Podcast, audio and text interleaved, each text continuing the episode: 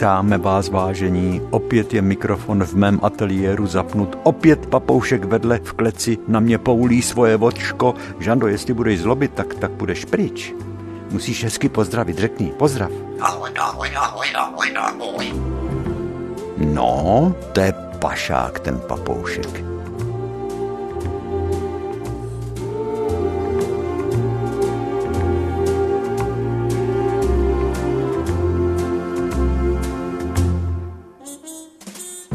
Děkujeme vám za přání, kde píšete často, že při tom našem vzpomínání se vám vybavují i vaše životy a doba, ve které jsme žili.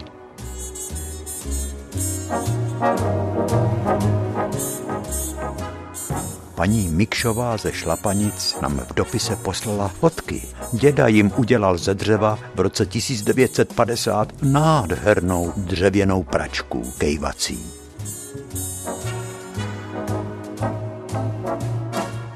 Té fotografie je vidět, jak ta práce řemeslná s tím dřevem, ty vysoustružený držadla, ty páky na to kolíbání té pračky, i zatahovací rolo je tam a důmysl českých lidí.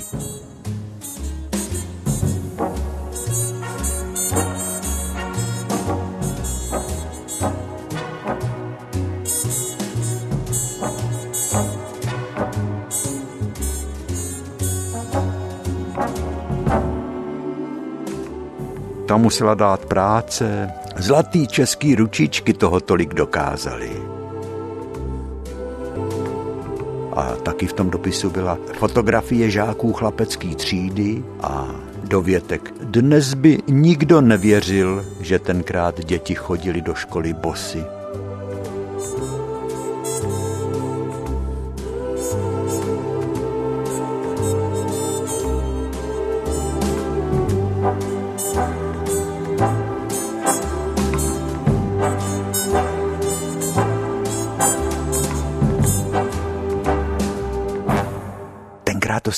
Vzpomínám, taky se v Pavlíkově dělali pračky. Jarda Krucký vylejval hliníkový vrtule a truhlář Beneš na to dělal, nebo i tesař Kapoun na to dělal takový podstavce a plechový bubny a elektromotorek a klínový řemen z motoru z automobilu a už se pralo a byla to elektrická pračka, jen to hvízdne.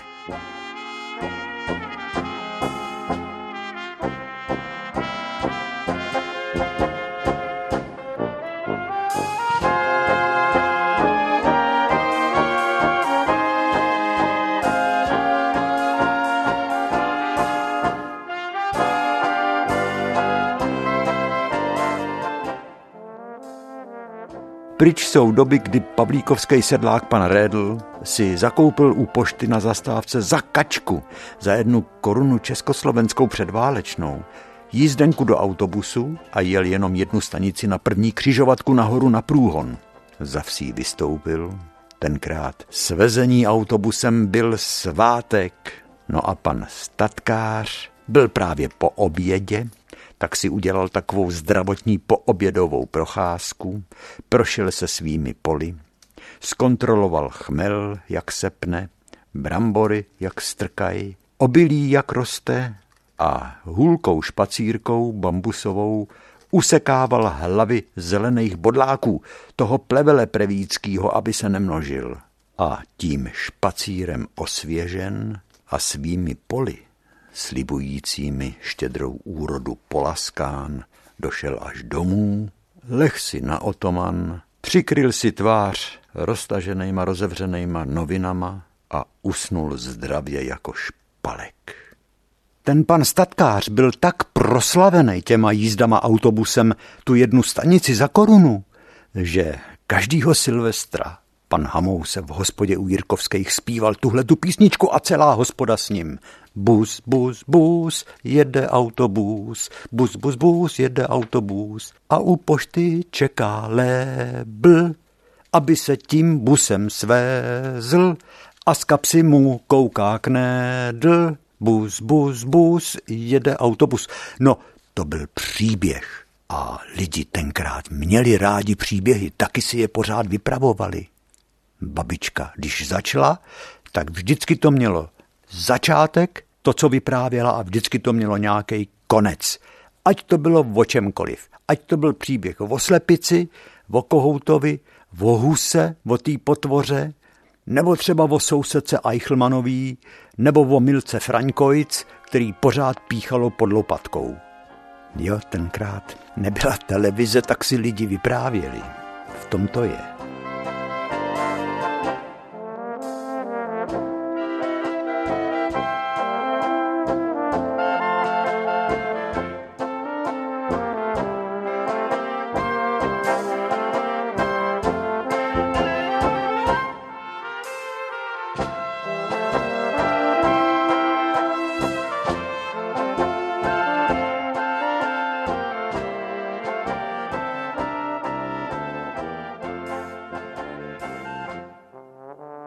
Tenkrát by vůbec nikoho nenapadlo, že za pár let ten starý svět malebných úzkých polí, sadů a chmelnic, který byly od sebe oddělený mezemi, kde kvetla mateří douška, nebo kopretiny, nebo jetelíček, slzičky Pany Marie, a na polních cestách to samý, to, byla, to byly zahrady, voňavý.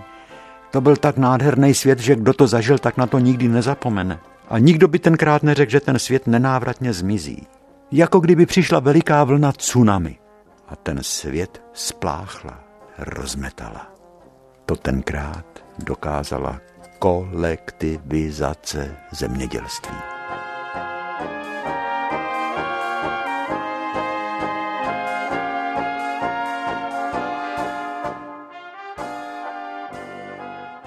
To bylo tenkrát, kdy na poštovním telegrafu se odvíjel proužek papíru, který pan pošmistr buď ještě luštil, když to bylo psaný morzeovkou a přepisoval ten text na telegrafní blanket a ten, ten blanket byl červeně rámovaný. A nebo, když už to byl modernější typ telegrafu, tak to tisklo písmenka a pan pošmistr, aby se mu to vešlo do řádek, tak nalepovali jednotlivý řádky na ten telegram.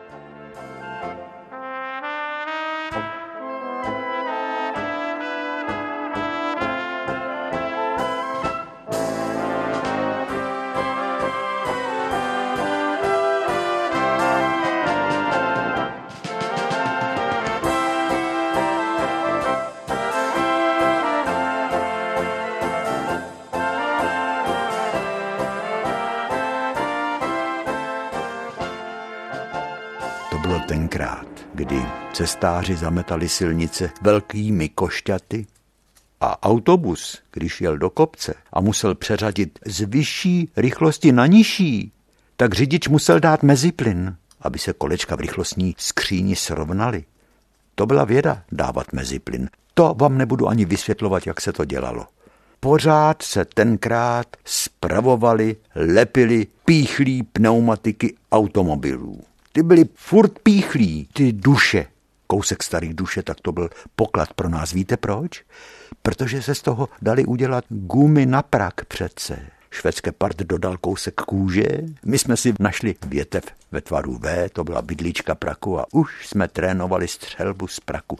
Ale nesměli nás vidět velký lidi, to by byla facka lébn, zuby šklébn, facka, leben, zuby, šklében, to mě napadlo právě teď. Vidíte, to je ta výhoda, že to povídání si nahrávám doma, v klidu svého ateliéru, v rozhlasovém studiu, když bych viděl za, za sklem režiséra a, a dramaturga a, a červená žárovka by svítila, tak bych si na facka leben, zuby škleben nespomněl. Když to tady v ateliéru, tady mě napadají takový někdy ptákoviny. Teď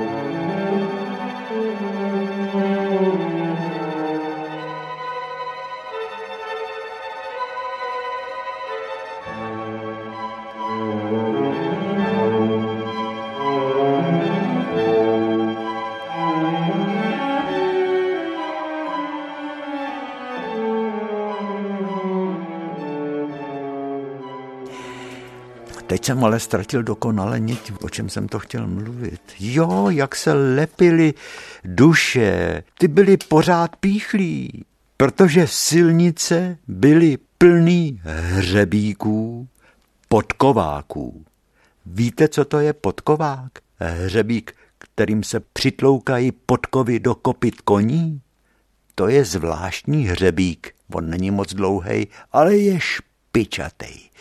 Podkovák ukovával kovář, nebo se možná dali koupit v železářství u chyských vrakovníků. Ten zajel do konského kopita na to šup. Kovář musel přesně vědět, kam ten hřebík zatlouct, aby tomu koni neporanil kopito. Běda, když ten hřebík ujel a šel do, šel do živý kopitový tkáně koně, to ten kuň kulhal. Ty hřebíky, ty vyklouzávaly z těch kopit a plný silnice jich byly a když na ten hřebík auto najelo, tak ten hřebík neměl nic lepšího na práci, než že se vbodnul do kola auta. Heverovalo se, vyměňovali se kola a každý šofér musel umět zalepit díru v duši. Kolik bychom potřebovali lepidla, aby jsme všechny díry v našich duších zalepili, že jo, po tom bouřlivým čase, po těch bouřích těch dob, kterými jsme prožili. Tenkrát ale ta duše gumová, každý šikovný řidič to zvlád za hodinku, to se čekalo, to lepidílko vonělo benzolem, myslím. Z tubičky se i z plechovek se štětečkem na nás šelo, chvilku se počkalo, až uschne, jak na e, té duši, tak na e, záplatě a muselo se šmirglovat, jak duše, tak i záplata. Pak se ta duše zkusmo napumpovala a hledal se kbelík s vodou, potopilo se to tam a jestli kolem té díry se neukazují bublinky. To bylo těžký žití. Je, je. Proto sedláci, kteří jezdili s koňma šoférům, tak smáli. Počkej, počkej, ono tě to auto jednou vypeče. Nejlepší je ten benzín, který mám já. A to je chlupatý benzín. To jsou ty mý kobily. Víš? Pamatuj si to.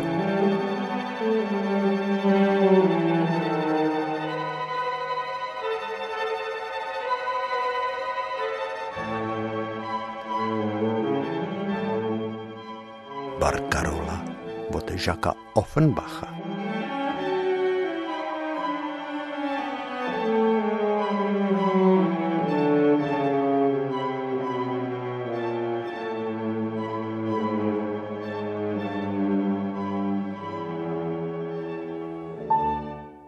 Krásné noci, stříbrné noci, když jsme se potkali. Měsíc stoupal výš a výše, my se líbali. Žando, dokáže si to představit, jak maminka zpívala krásně? A přitom třeba měla v ruce hříbeček dřevěný a jehlu a bavlnky a zašívala moje rozbitý punčochy nebo rukavice. Ty kluku, ty to všecko roztrháš. Nebo to by bylo kilometrů, co já jsem tě už spletla vlny nebo bavlny na ty tvý svetry nebo na čepice. To je pravda.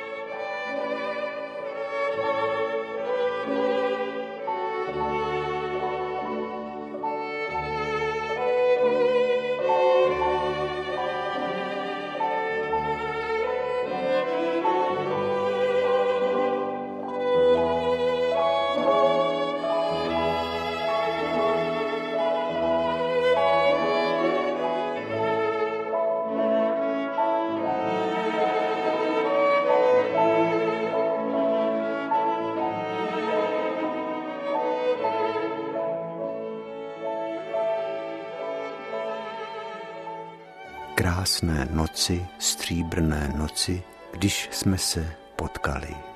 Měsíc stoupal výš a výše, my se líbali. A to měla takový výraz ve očích. Kolikrát se někam zadívala, tak do dálky. A Bůh ví, Bůh ví, co jí všecko táhlo myslí. Víš, Žaninko?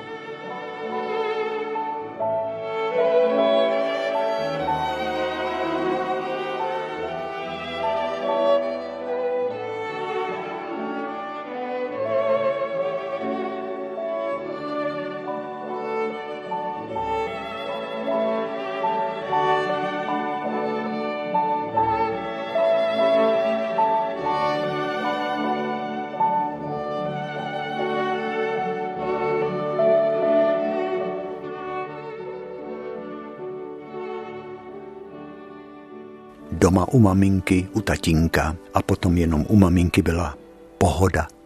Tiše tikal budík na nočním stolku, velký hodiny s kivadlem a ze závažíma na řetízkách byly u dědy.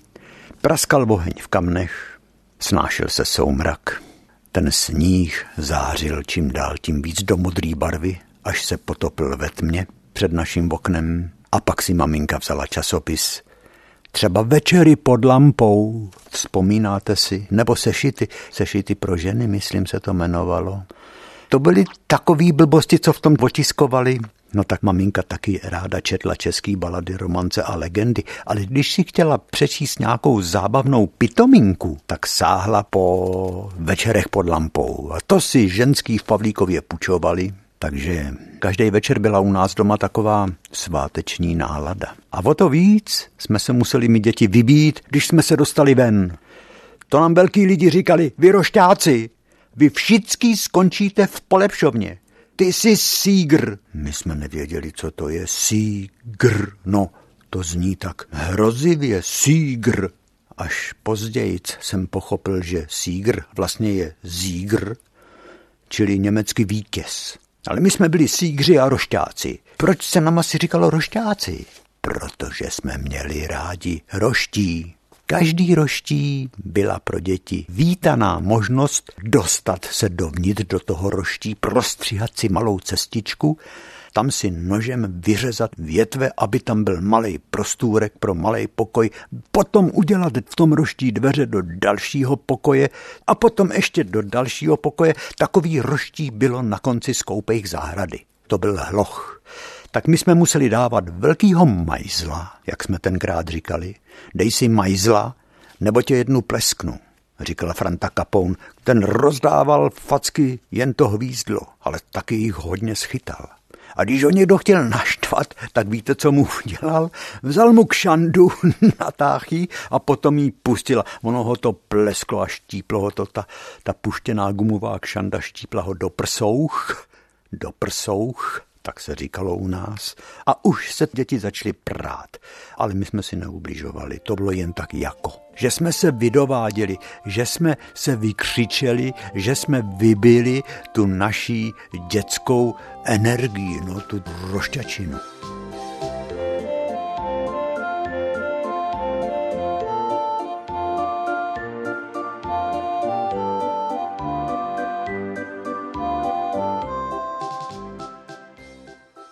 On se tváří, jakože neumí do pěti počítat a kam šlápne sedm let tráva neroste.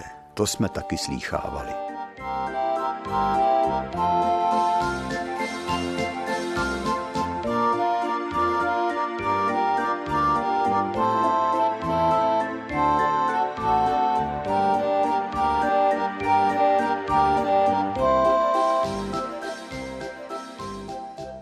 Jo, takový roští, to bylo pro naše dětství důležitý, tak důležitý, jako je pro ševce důležitá dratev, když švédské part smolil dratve. Dokážete si to představit, ten bobřat? To z takový velký špůlky, kde byly takový silný nítě v barvě slonové kosti, mírně nažloutlý nítě, ústřih třeba metr dlouhou dratev, a teď tu dratev protahoval skrz krabičku, která byla plná smoly. To byla smola skoro tak tuhá jako kost, černá. A tak dlouho tu jednotlivou každou nit tou smolou protahoval, až ta nit zčernala. A to byla správně nasmolená ševcovská dratev. To mohl dělat skoro poslepu každý pořádný švec a bavil se, div, že přitom nehrál karty, a smolil dratve. Tak bylo pro nás to eh, roští důležitý, jako pro ševce nasmolená dratev. Nebo jako byla důležitá pro pošťáky kabela, nebo pro kočího byč. A protože kolem každý pořádný vsi byly jámy, kam už tenkrát se odhazoval odpad, tak ty jámy, v těch jsme dolovali poklady, když někdo našel nějaký střep barevný, kde bylo pár kvítků, porculán, pár poměnek tam třeba bylo, zbytek figurky, nebo třeba ciferník od hodin. To byl poklad velký. Nebo třeba kastrol. nebo pekáč, kde se dřív pekla husa, nebo zbytky nábytků, židle starý pochroumaný, všecko jsme odtahávali do té naší, no my jsme tomu říkali komnata, chápete? To bylo, co jsme si zamanuli, třeba kapitánský můstek na zaoceánském parníku, nebo pilotní kabina, nebo v lokomotivě u kotle a přihazuje se tam lopatama uhlí, nebo dvounohá židle stačila k tomu, aby to byl trůn. A na to se Franta Capon posadil, měl v ruce klacek a to bylo žezlo a hned to byl král. Nebo to byl tank a jeli jsme tam do války.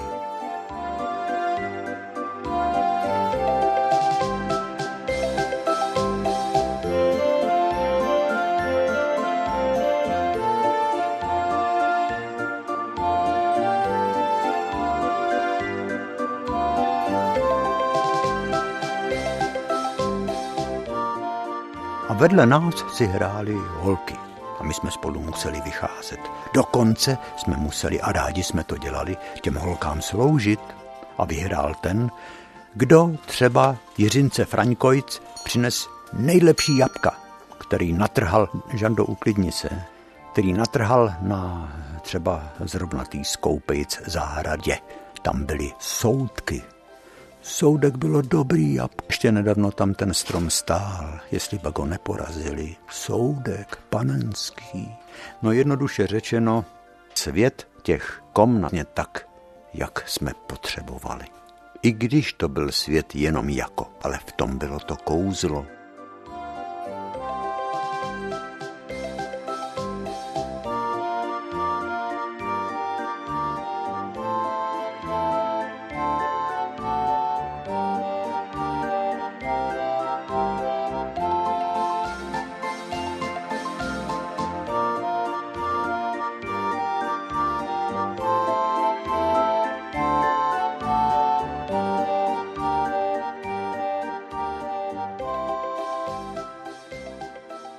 Jsme dělali ponorku a komínovou rouru jsme si vystrčili z krstoroští až nahoru. Kromě toho jsme tam měli stejně v každé komnatě vyřezaný okno na sever, na západ k lesu k Senecký hoře a na jih ke kostelu, k obci. Co se dělo za těma oknama? Protože tam bylo tolik zajíců tenkrát v době našeho dětství, bažantů, koroptví, křepelek ty vůbec o nás nevěděli, nebo když tak dělali ty zajíci, že o nás neví, že my děti si tam hrajeme a skrz ty prořezaný okna v tom roští jsme je pozorovali. Jak ty zajíci poulí oči na ty naše hry. Ono se jim, i těm zajícům se ty naše hry museli líbit. No, tak na každém okně byly záclonky, to dá rozum. Hádříky, to se vždycky někde našlo, to se na nějaký hadr kousek se vždycky někde našel a prkno na cihle a to byl stůl. Tam král Franta, nebo Květa Kopeckých, nebo Jirka Čadek, nebo Pepík Sojkojc z obecňáků. Tam královal a tam se dělalo vyprávění.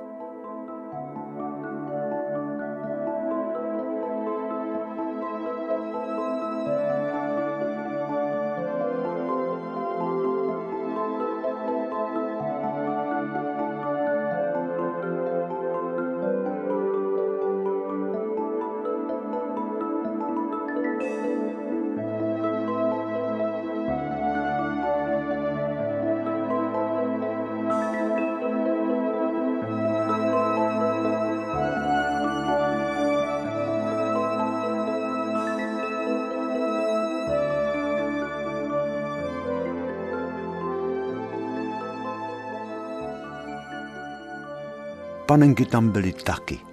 To byly ty panenky, které se zaklonily a tak jako dělali nebo mrkali očima.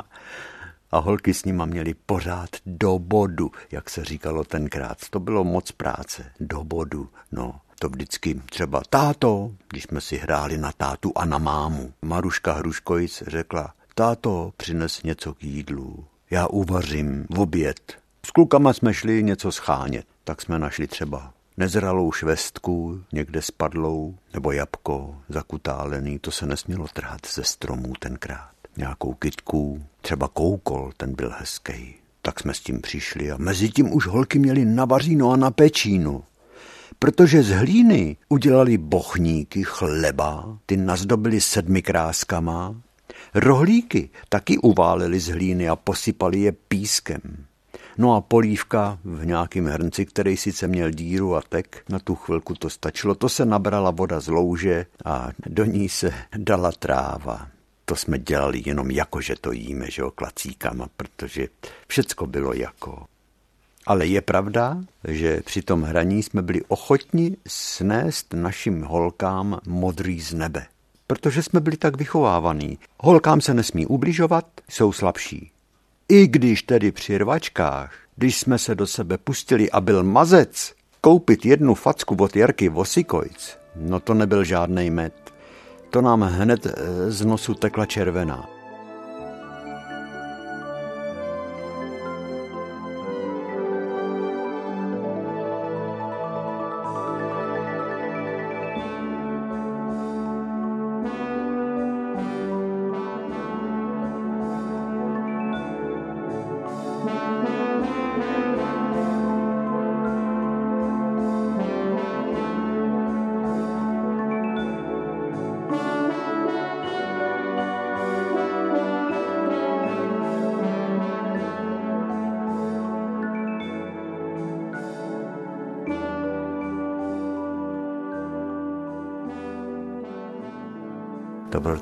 Zvláštní pocit, když jsme byli v tom roští, protože to byl svět, do kterého ty velký lidi nemohli. Ty měli hlavy plný starostí. Kde zasít jaký obilí, kde už se musí sekat louka, nebo zavádět chmel, nebo česat chmel, česat jabka na podzim. To mi děti ne. Počkej, až dostaneš rozum a budeš velký, ty rošťáku, tak to pochopíš. No jo, ale my jsme nevěděli vůbec, o čem je. O čem je řeč, když jsme byli v těch našich komnatách a nad hlavama nám hučeli bombardáci, který psali po modrý obloze dlouhý bílý čáry. Sice se nás zmocnil tísnivý pocit, ale ten náš dětský sen jsme si vzít nedali.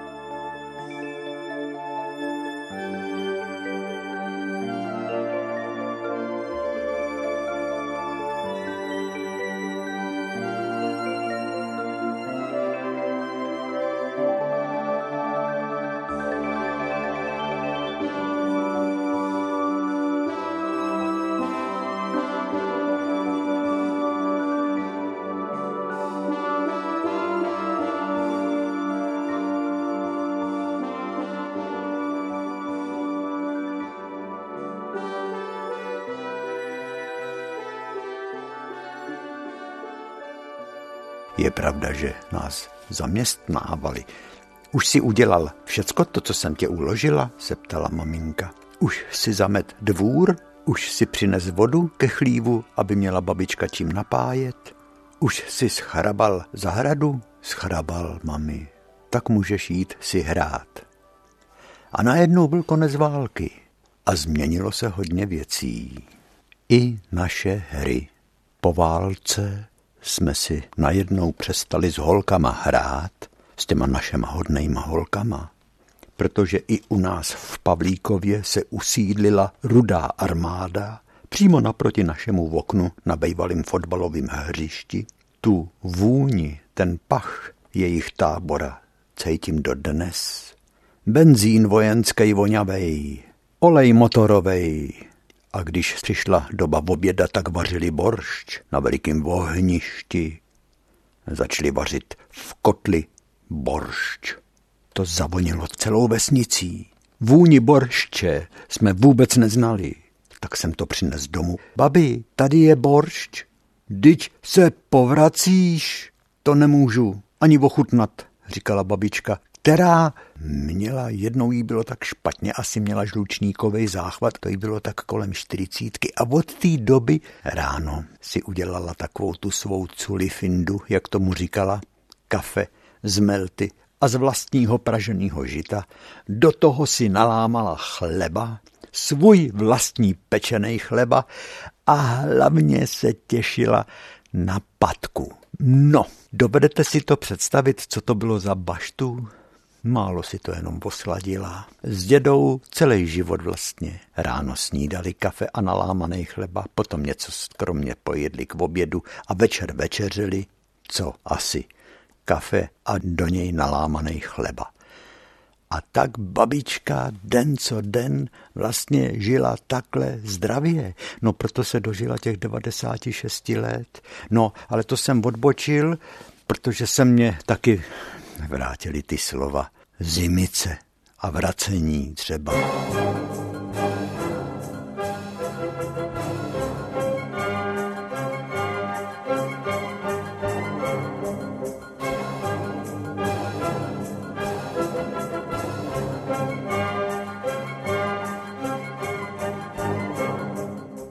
ale kolem toho jejich ležení, tam jsme se potulovali rádi. Šli jsme po patronách. Ty prázdný, vystřelený byli nejlepší. Ty plný, který jsme taky nacházeli, ty byly taky dobrý, ale pracně se z nich dostávala ta kulka. To se musela patrona sevřít do svěráku a kombinačkama tou kulkou vyklad a vždycky jsme měli plný kalhoty strachu, jestli to vybouchne. No ale bylo to dobrý, protože z každý patrony jsme získali střelný prach a s tím se dali dělat pěkný rošťárny se střelným prachem. Ono to vypadá jako takový mletý uhlí lesklý. Když jsme otevírali patronu, tak jsme vysejpávali ten střelný prach do krabičky od krému. A s kuličkama jsme hráli potom čáru.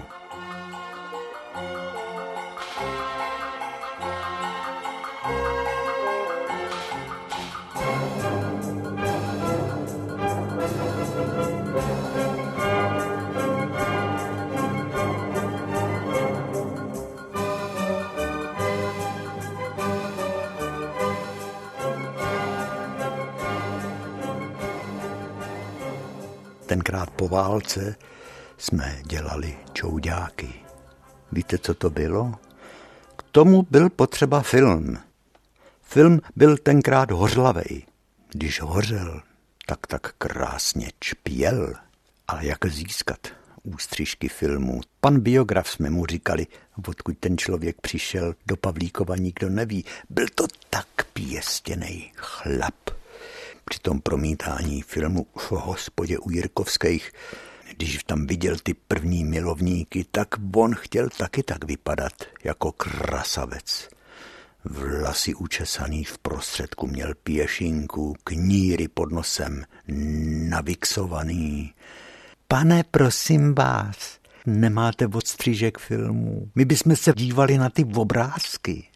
To taky bylo hezký, prohlížet si na těch odstřížcích toho filmu ty obrázky. Když to byl český film, tak pod tím byly malý písmenka německého textu a naopak, když to byl německý film, tak tam byly zase malý písmenka českého textu. A po straně byl proužek zvuku. To byla taková zvláštní řádka, taková chvějivá čárka, někdy slabá, někdy se roztřepila do několika čárek kousky filmů právě ty se stočily, zastrčili se do té malé patrony z pušky, zapálilo se to, to hořelo jak blázen. Ale hned se ten hořící film musel udupnout, aby jenom tak jako doutnal. On tak syčel. A tu doutnající patronu s tím svitkem toho filmu jsme nadspali do veliký patrony kulometu. Drželi jsme to jako revolver, jako pistoli, zdvihli jsme to nad hlavu a čekali jsme, až velký přetlak toho plynu z toho hořícího, doutnajícího filmu vybouchne ta patrona malá a vyletí nahoru do vejšky a s velkým syčením s přenádherným chvostem smradlavého kouře padla k zemi. A to bylo všecko. Takže čouďáci po válce, to byly taky hezké hry.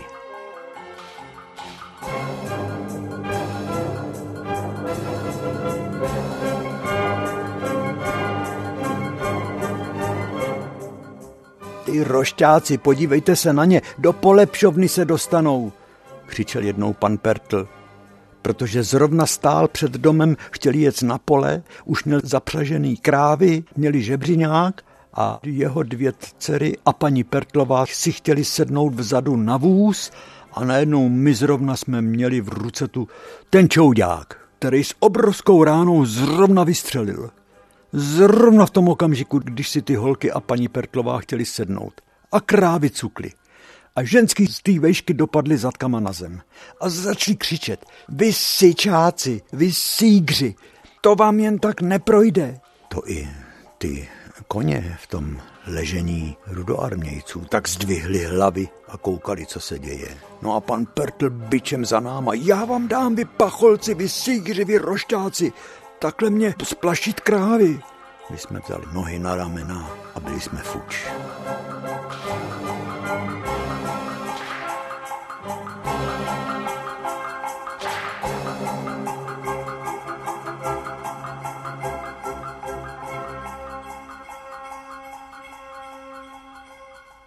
Maminka si tak ráda zpívávala. Měla svých takových pár hitů, dnes by se řeklo, třeba hvězdy se líbají, když se večer skloní. To byly většinou takový triviální sladáky. Nejradši měla ovšem barkarolu od Offenbacha z Hoffmanových povídek. Na to byly takový romantický slova, že jsem jenom zíral, co se to s maminkou děje. To vždycky dostala takový zasněný výraz a koukala se někam nahoru. V kamnech praskal oheň, na nočním stolku tikal budík. Anděl strážný nad manželskýma postelema nás hlídal. To byl ten slavný obraz, jak ty dvě děti jdou přes lávku. Pod lávkou je strž a v ní teče divoká bystřina. Každý, kdo by propadl tou lávkou, ve který chybí dvě prkna, tak by, tak by se utopil. Ale anděl strážný roztahuje své perutě a do své ochrany berutě říká těm dětem.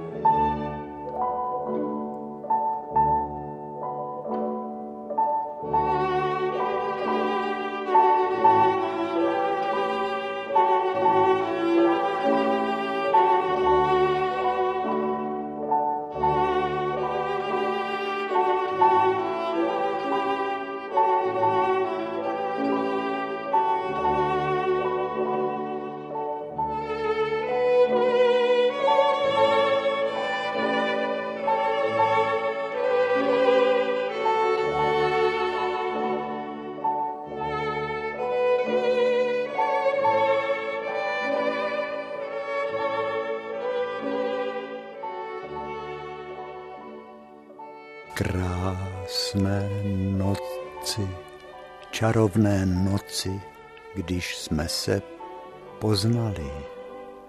Měsíc stoupal výš a výše, my se líbali. Měsíc stoupal výš a výše, ach bože, my se líbali.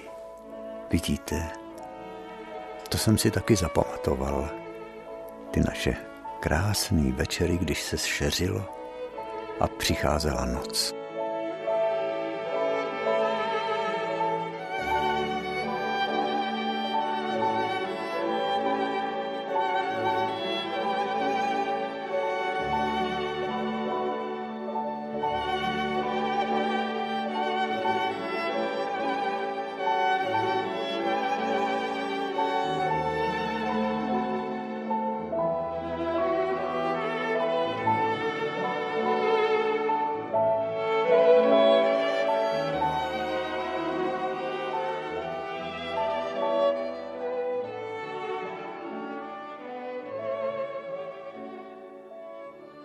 To jsme pěkně rošťačili, to jsme pěkně blbli, protože puberta s náma začala mlátit. To už se konaly první mírový dožínky, pouť, přišly dušičky a Vánoce a masopust a Velikonoce a první prvomájový průvod. Do Rakovníka jsme šli, na náměstí mluvil pan prezident doktor Edvard Beneš s chotí Hanou, přijeli nádhernou limuzínou. Ale hlavně to už se dalo koupit střelivo. A pro nás, když jsme měli možnost koupit si poplašný patronky, ráže 6 mm, to bylo něco úžasného. Oni už tenkrát se taky prodávali na pouti a na posvícení ve stánku. U nás na návsi u sochy svatýho Vojtěcha se prodávaly špuntovky nebo kapslíkovky. To byla taky tak omamná vůně. To byly celý proužky kapslíků a když měl někdo opakovací kapslíkovku, tak to bylo jako když má skoro velkou pistoli. Ale my jsme byli tak mazaný, že jsme si dokázali vyrobit pistoli z dřevíček a z gumiček a ona střílela. Dali jsme tam trubičku, do které se vešla ta patronka 6 mm. Tu jsme ovšem museli otevřít a do ní dát kuličku volověnou, tu jsme si udělali taky hrabě, protože děti jsou vynalézaví a my jsme na kamnech rozstavili volovo a dokázali jsme do takový předem vydlabaný cihly Dokázali jsme odlejvat ty kuličky volověný, jenomže ty jsme museli nadspat do té poplašné patronky, kterou jsme si museli nejdřív otevřít. A teď jsme přišli na to, že u Kopeckých, no tam jsme měli ráj, protože pan Kopecký byl svrškař. To je zvláštní druh ševcovského řemesla a on dělal svršky bod, pan Kopecký Václav. Víte, co to muselo dát za práci? Měl takový ty dírkovací durch šlogy, jak se tomu říká. Měl i stroj na kůži a měl i samozřejmě nasmolený dratve a všelijaký rašple, všelijaký další průbojníky, který zdobili ty svršky bot, takže on dokázal doma udělat na svým verpánku ševcovským ty nejnádhernější luxusní svršky parádních chlapských, ale i dámských bot.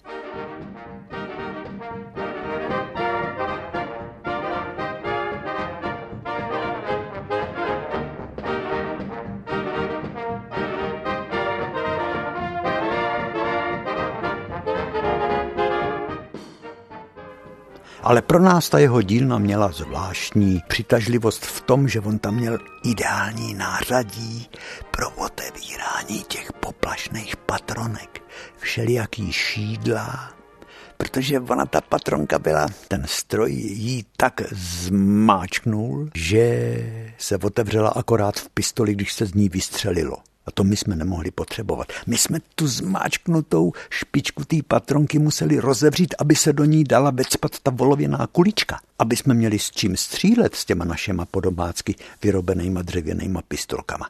Počkej, ale táta spí, říkal Květa. A ležel pan Kopecký pod oknem na otomaně a spokojeně oddychoval a my tajně u toho jeho verpánku jsme otevírali ty poplašné patronky. Těma šídlama to šlo nádherně. Já jsem zrovna jednu takhle svíral v prstech a teď jsem rozevřel ten střed tím šídlem a ouha, to šídlo projelo až dolů na tu patronku. Dotklo se ty rozbušky té patronky a ta patronka byla otevřená, tak to dalo takovou ránu. A tak to začoudilo, že pan Kopecký vyděšeně se posadil na otomanu a vzal potěch, ten nás hnal. A kdo slíznul jednou ránu potěhem, tak na to do smrti nezapomene. A já jich tenkrát schytal. No bodeď by ne, a to vůbec ani neměl tušení pan Kopecký, co jsme mu tam vyváděli, že vlastně jsme vyráběli munici. Dokážete si to představit? Na jaký šikmý ploše my jsme se tenkrát ocitli.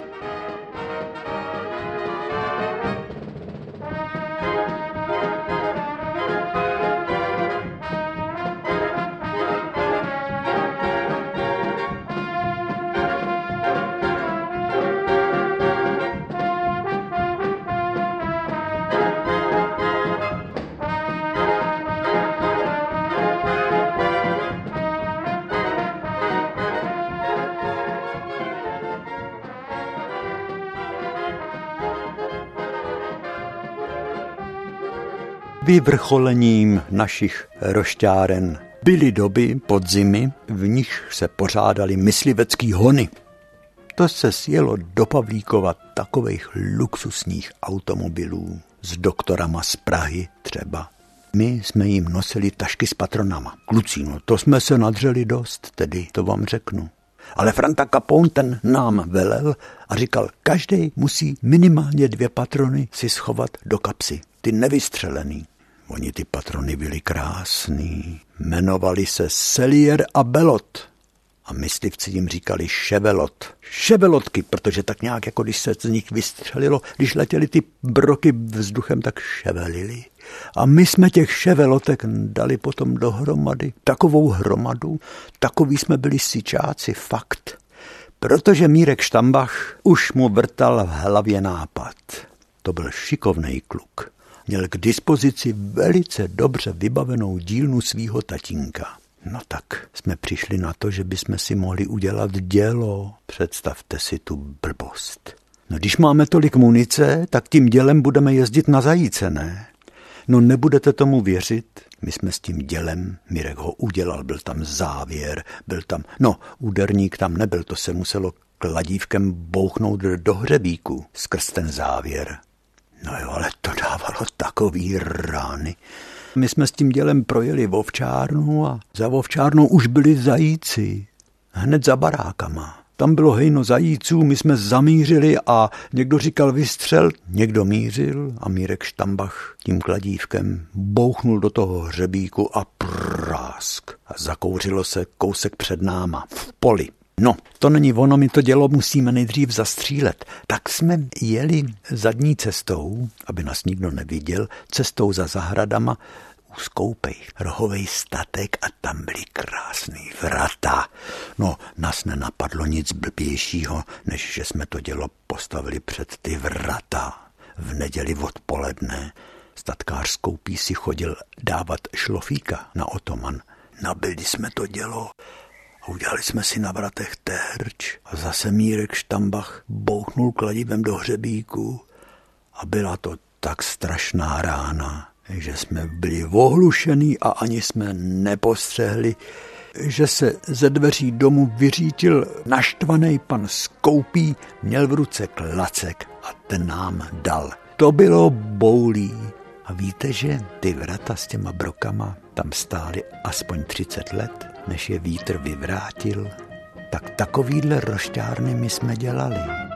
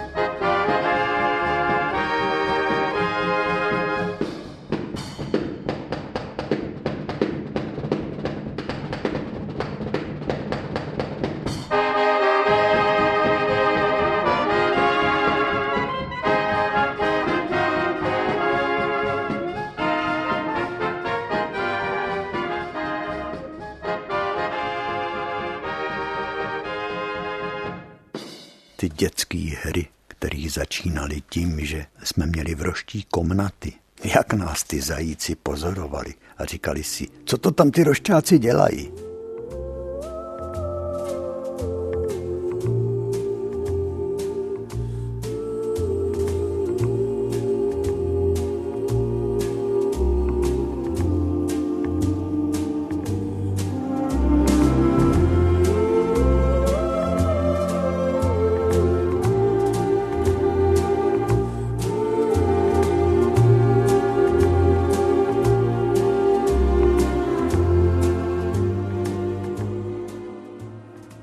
Si hráli na tátu a na mámu. Hele, táto, dítě nemá co jíst. Přines něco k jídlu, já zatím něco uvařím.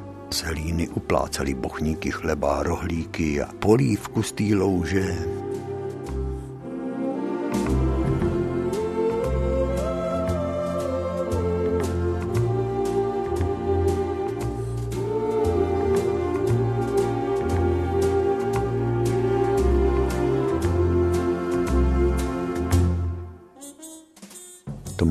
Každý. Malý střípky vzpomínek. ale jsou hluboko uložený.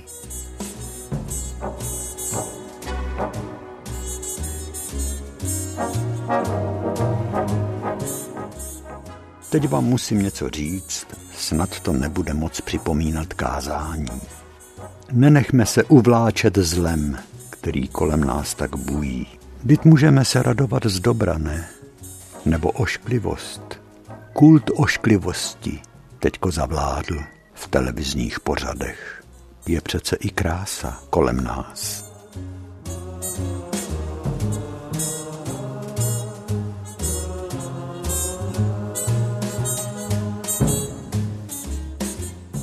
Takže vážení a milí, my se s vámi pro dnešek loučíme.